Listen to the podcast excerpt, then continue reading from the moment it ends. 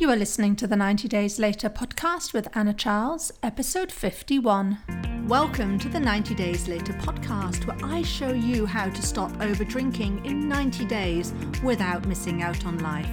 If you're not an alcoholic but fed up with saying yes to a drink when you mean to say no, you're in the right place. Hi, all, and welcome back to the podcast.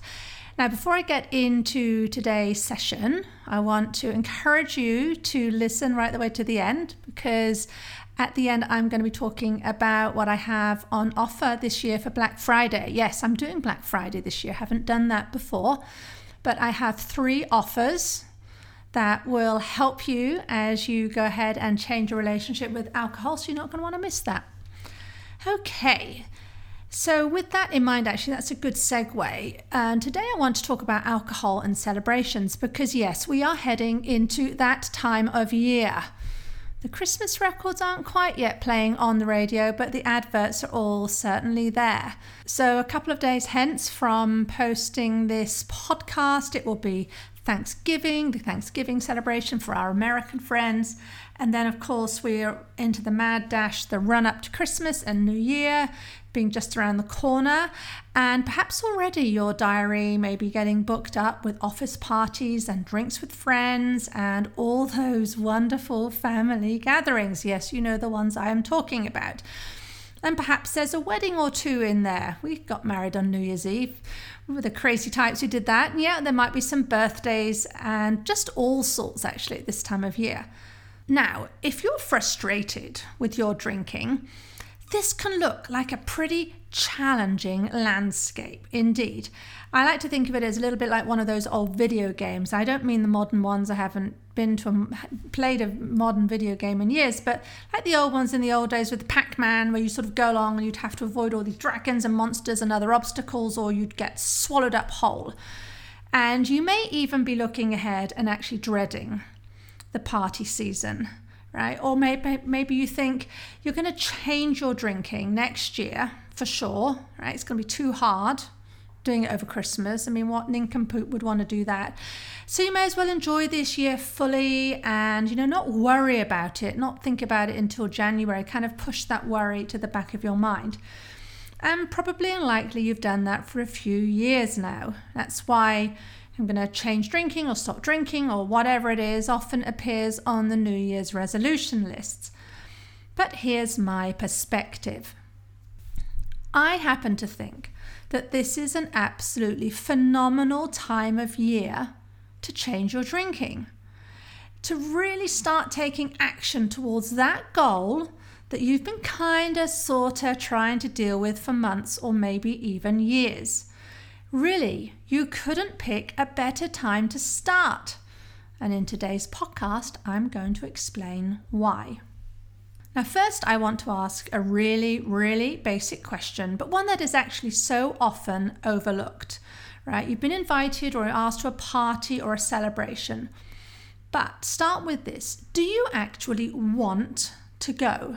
Do you want to go to this thing that you've been invited to? So let's back up a little and first be clear about what actually what we're talking about here. What is a celebration? Right? And I took a look actually. I went to the dictionary, I took a look at the definition, and this one certainly reson- resonates with me. It's to a celebration is to observe an occasion with appropriate ceremony or festivity.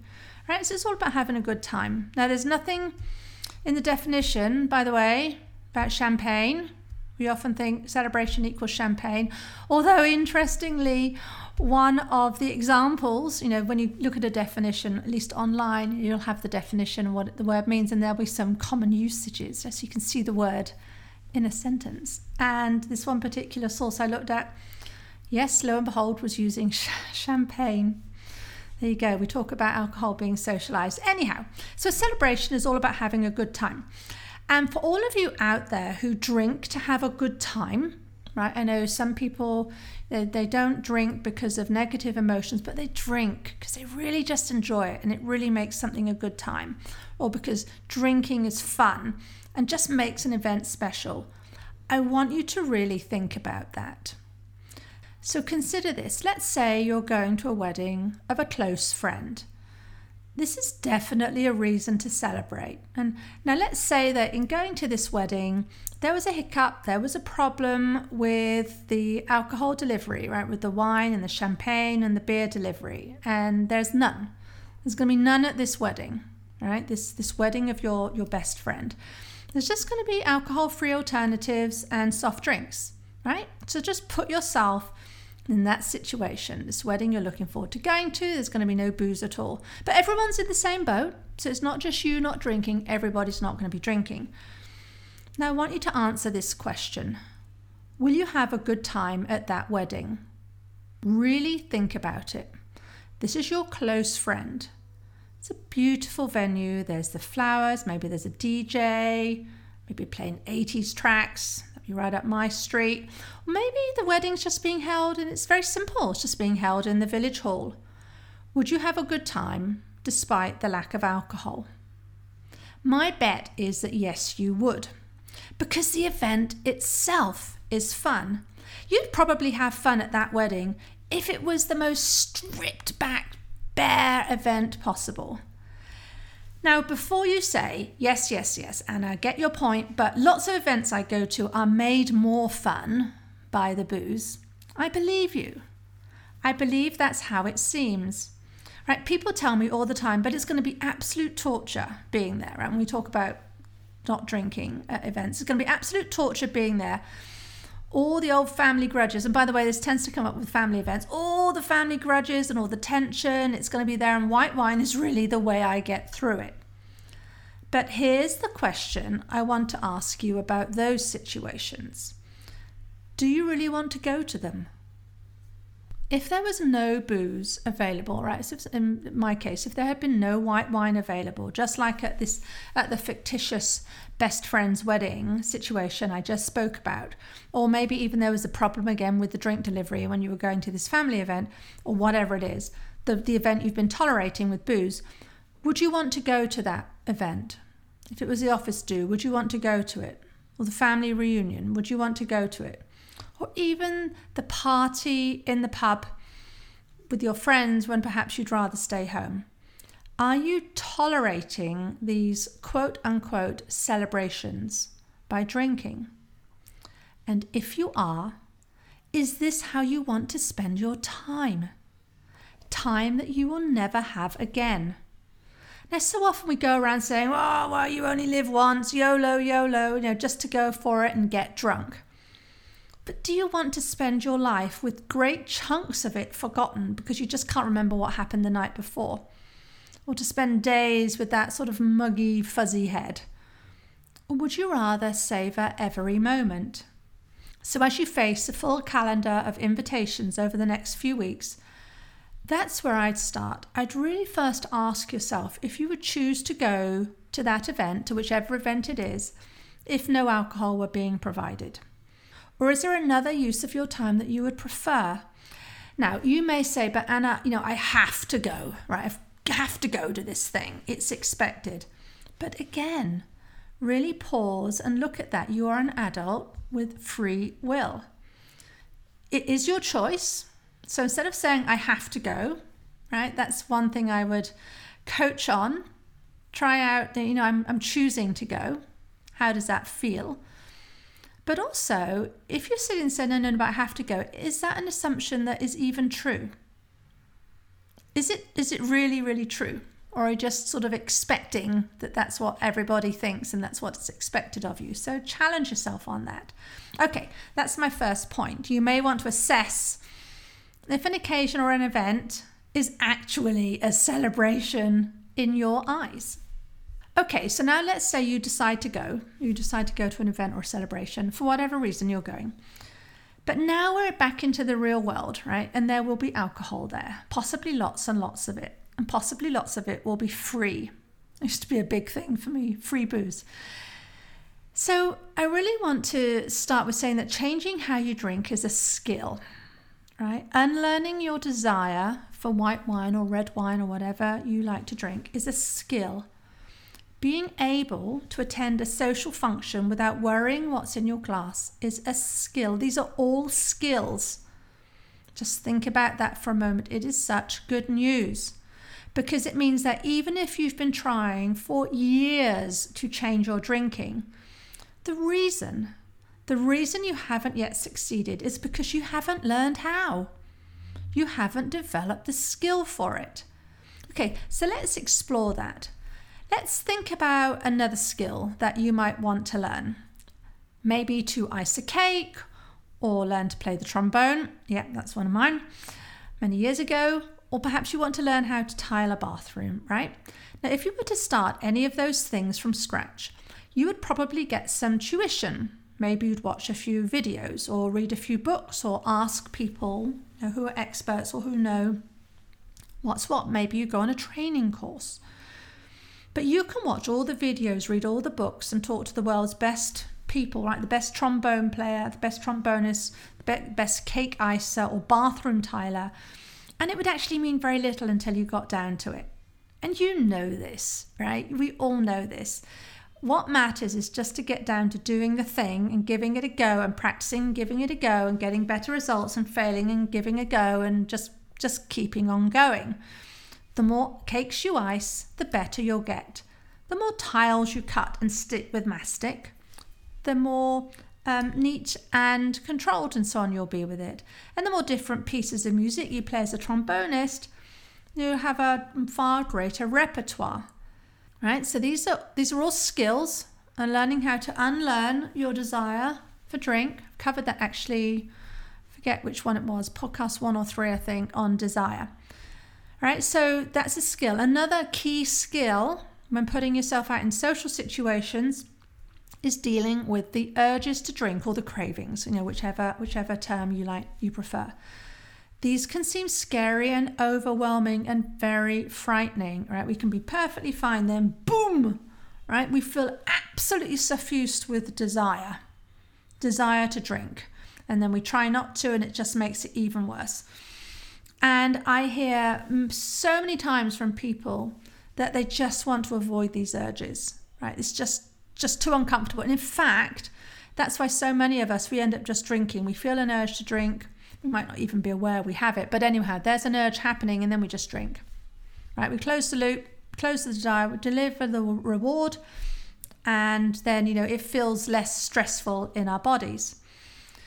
So no wonder at this time of year, with all this temptation out there, all these triggers, as we like to call them, that so many people find it difficult because ordinarily if they wanted to stop drinking what they've been what they've been trying to do and which hasn't worked but you know we carry on trying to do the same thing we try to stop going to bars.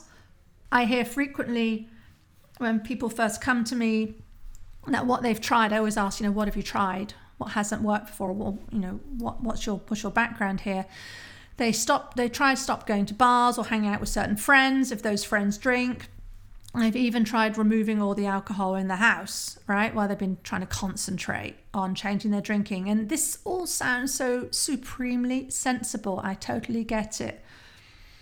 But I say do the exact opposite. Run towards the temptation. Run towards these opportunities to practice managing your urges and your desire for the alcohol. Put yourself in situations where you will want to drink, where you can practice your new skills, where you can find out what works and what doesn't work. Now, I need to be clear. I'm not saying put yourself in situations where you really don't want to be. I'm not saying hang out with drunk people, you know, just to feel the urges. No, right? I said just now, you know, you get one life. You're not gonna. I'm not suggesting you put yourself into positions where you just don't want to be. But what I am saying is go to the wedding, go to the bars, go to the Christmas market, go to the office party. I teach my clients the skills of managing these situations, right? Managing the urges. And on my podcast, I give you the tools to do this too. But the only way you're going to practice, you're going to be able to really change your behavior and practice is to go out and, and try it. And I would also, so take a listen again to, I think it was episode 22. In episode 22, I talked very specifically about urges to drink and the three responses we normally have, and the one that works, and the one I absolutely say just go out there and do. If you do it enough, you'll get good at it. Because again, as I say, learning to manage the urges is a skill. That's all it is. It's a key skill. So listen to that podcast and go out and practice. And by doing this in practicing, you're going to figure out what works, you're going to figure out what doesn't work, and you're going to figure out what you do differently next time. Then you're going to give it another go. And what I will offer is that for sure, there are techniques and tools and so on, and that is what I talk about here. But you know, I think it's important to customize this for you and for your life. In fact, that's what I do in my one-on-one coaching sessions with my clients, where we we take, you know, the learnings and then we we very directly and very specifically apply this to the lives of my clients because that's where you get, you know, the biggest and quickest and fastest results. Now, if you're a bit scared at the idea of putting yourself in front of all this temptation and in trying all this new stuff to learn, that's okay. You can be scared and you can take action anyway, even a teeny tiny little action.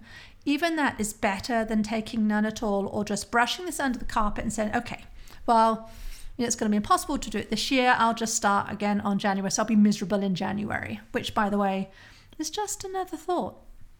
You don't have to be miserable in January. You don't have to be, certainly don't have to be miserable without white wine or whatever your tipple is. Okay, so I've said go towards the temptation. And now I want to step you through talking about how you can create the experience you want at any celebration. And this, my friend, is within your control.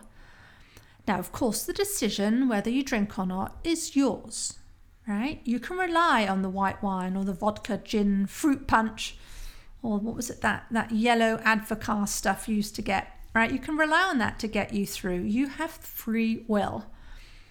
None of this makes you a bad person, right? You can choose to drink if that's you know how you want to tolerate events.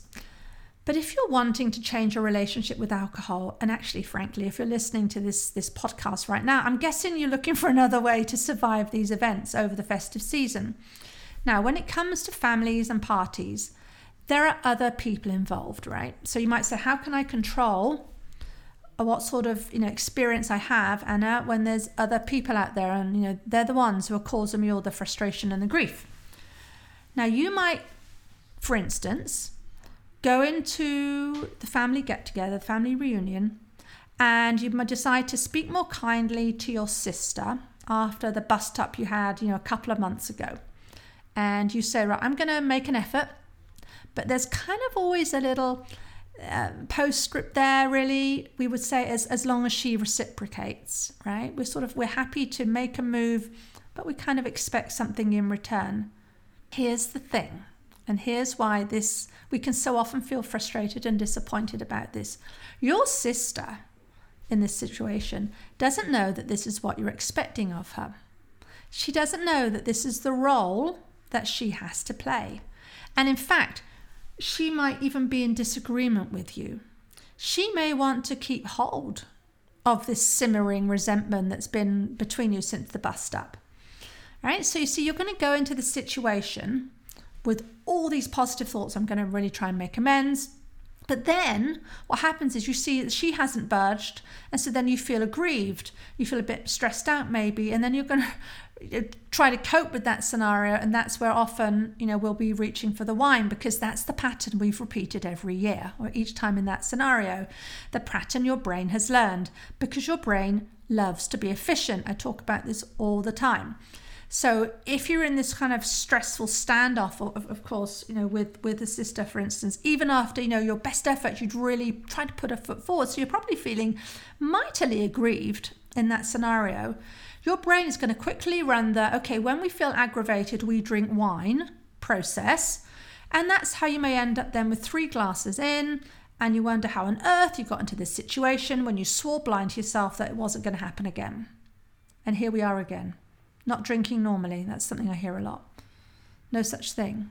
So, here's a different way to approach festive celebrations this year that doesn't require the willing cooperation of anybody else.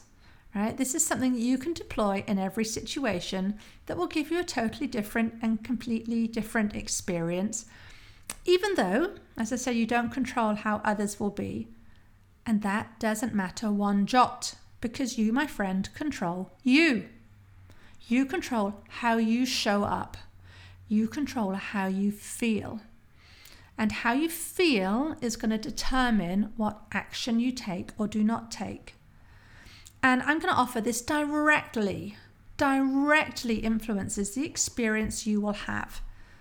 So that's where I would start. Ask yourself, how do you want to show up? So have an event in mind, have some party or whatever in mind. How do you want to show up? Now, maybe you're sitting there saying, Well, I haven't got a clue. I don't know. Maybe you're into so much of how this is going to be a struggle, right? how this is how this is going to feel. It's just not going to be pleasant, especially you know unhappily with with some family dues where it's not optional whether you go or not. You've got to be there, and so you know it's it, you're not you really can't see how to have lots of pleasure out of this event. And by the way, it might not be families. I'm kind of half talking tongue in cheek here, but you know some event that you, you're going to and you know you don't want to be drinking as much but you you want to be able to view it differently ask instead how would the best version of you show up you know if you could be the person you want to be in all areas of your life how would she t- show up how would she plan for the event how would she feel because that is open to you right now it's open to you to be able to decide ahead of time how you're going to feel on purpose. Because how you feel in any situation is always a choice. Now, before you say, but no, no, no, and give me all these reasons how this isn't so and why it's different and, you know, nee, nee, nee, nee, nee, I'm going to offer that you actually already know this is true, that you have a choice on how you're going to feel in any situation, even in, you know, let's say a situation that you would say is bad, Think of something that's already happened to you. I'm sure we've all, i have been here a million times. It's a bit of an exaggeration, but I've been in this situation many times before where in the moment something's going wrong. And in the moment, it might seem a disaster, but then someone either says, or you might even be thinking to yourself, well, we'll laugh about this in the future. I remember this, always makes, takes me think of this holiday we took years ago. We were going to We'd rented, I, my fault. I had rented a holiday cottage in near Galway, sort of down in rural Ireland.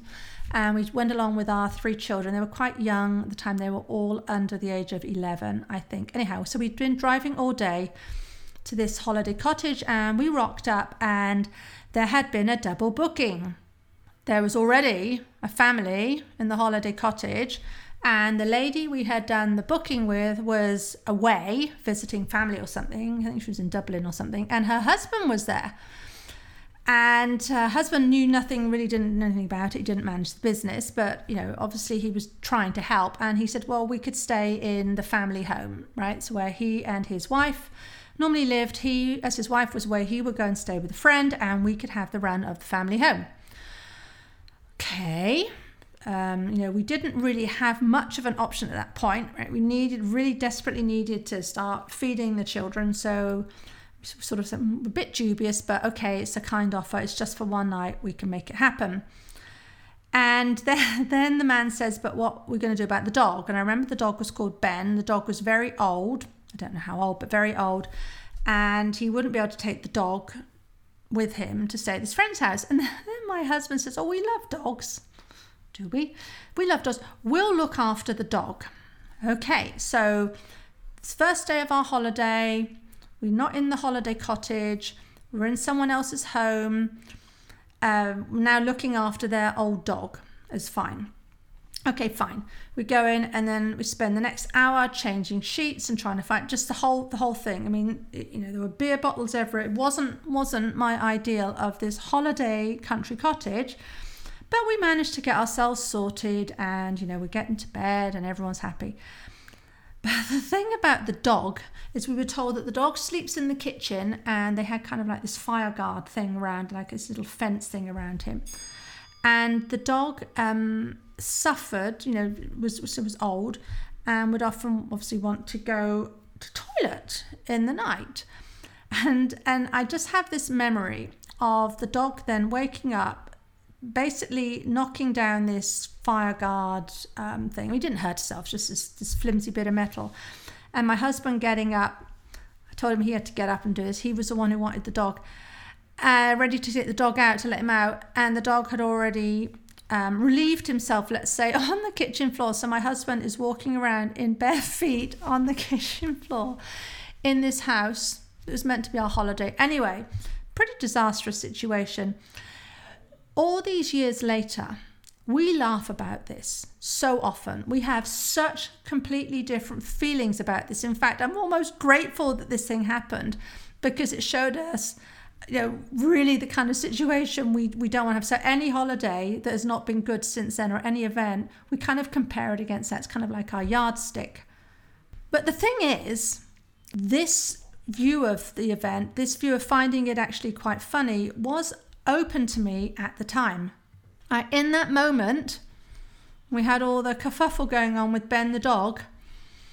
I could have still found that amusing. I could have laughed in that situation, right? That was available to me right then. And for sure, it would have been a more pleasurable experience in the moment. Well, probably still not for my husband, but at least for me, if I'm standing there in fits of giggles, right? But you get the point. So we, we get to choose in any scenario. So, how would you want to go into a party or an event or a celebration that you are choosing to go to, but which maybe you feel a little bit hesitant about? What emotion could you reach for? Perhaps you want to be present or connected or hopeful, indulgent, or maybe even just curious. So, really think about that. Then, really feel it.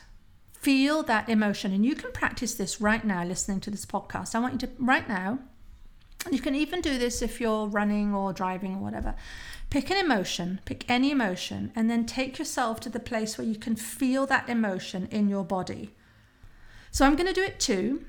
And I'm thinking of gratitude. I'm breathing in and I'm thinking of all the things I'm grateful for.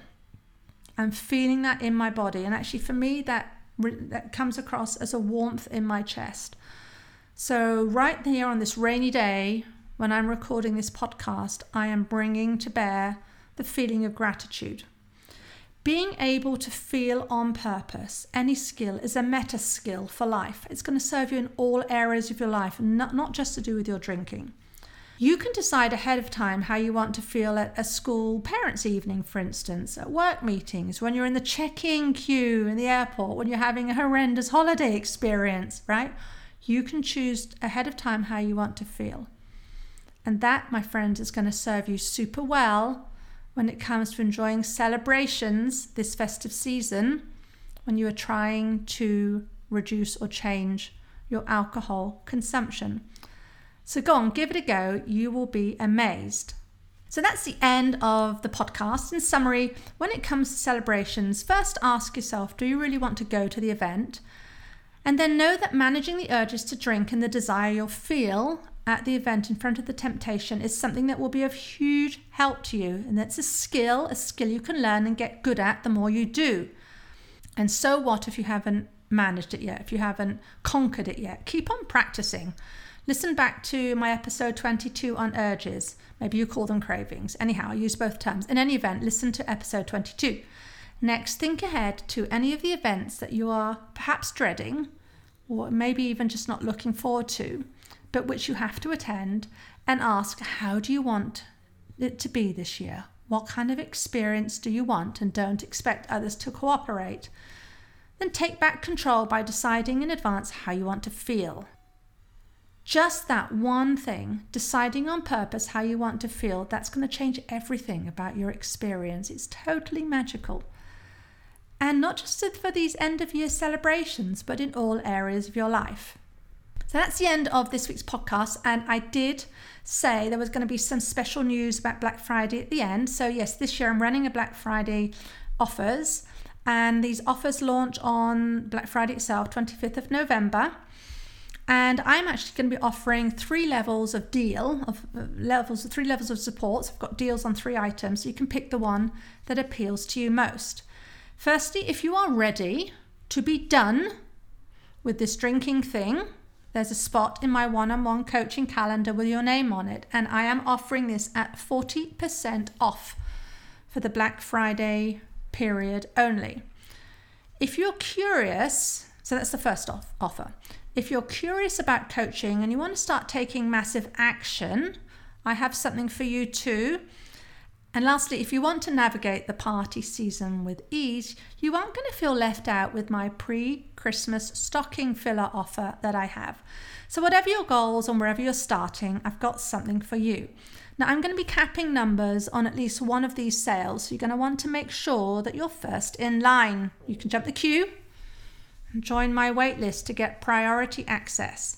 So, if you've been thinking about changing your drinking for months or even years, and if you've been waiting for the right time to get started, but it just never kind of seems to arrive, well, that time is now. So go to 90dayslater.co forward slash BF and get on the wait list and get ready to change your life. Okay, I'll see you next week. If you like what you're learning in the podcast and you want to take the work further and achieve total freedom around alcohol, let's talk. I help my clients stop reaching for that first glass of wine the moment 6 pm rolls around and they don't miss out on life. And we do it in 90 days. The effect is permanent. Email me for more information on anna at 90dayslater.co. And if you did enjoy the show, I'd really appreciate if you'd leave a rating and review to help others find the 90 Days Later podcast.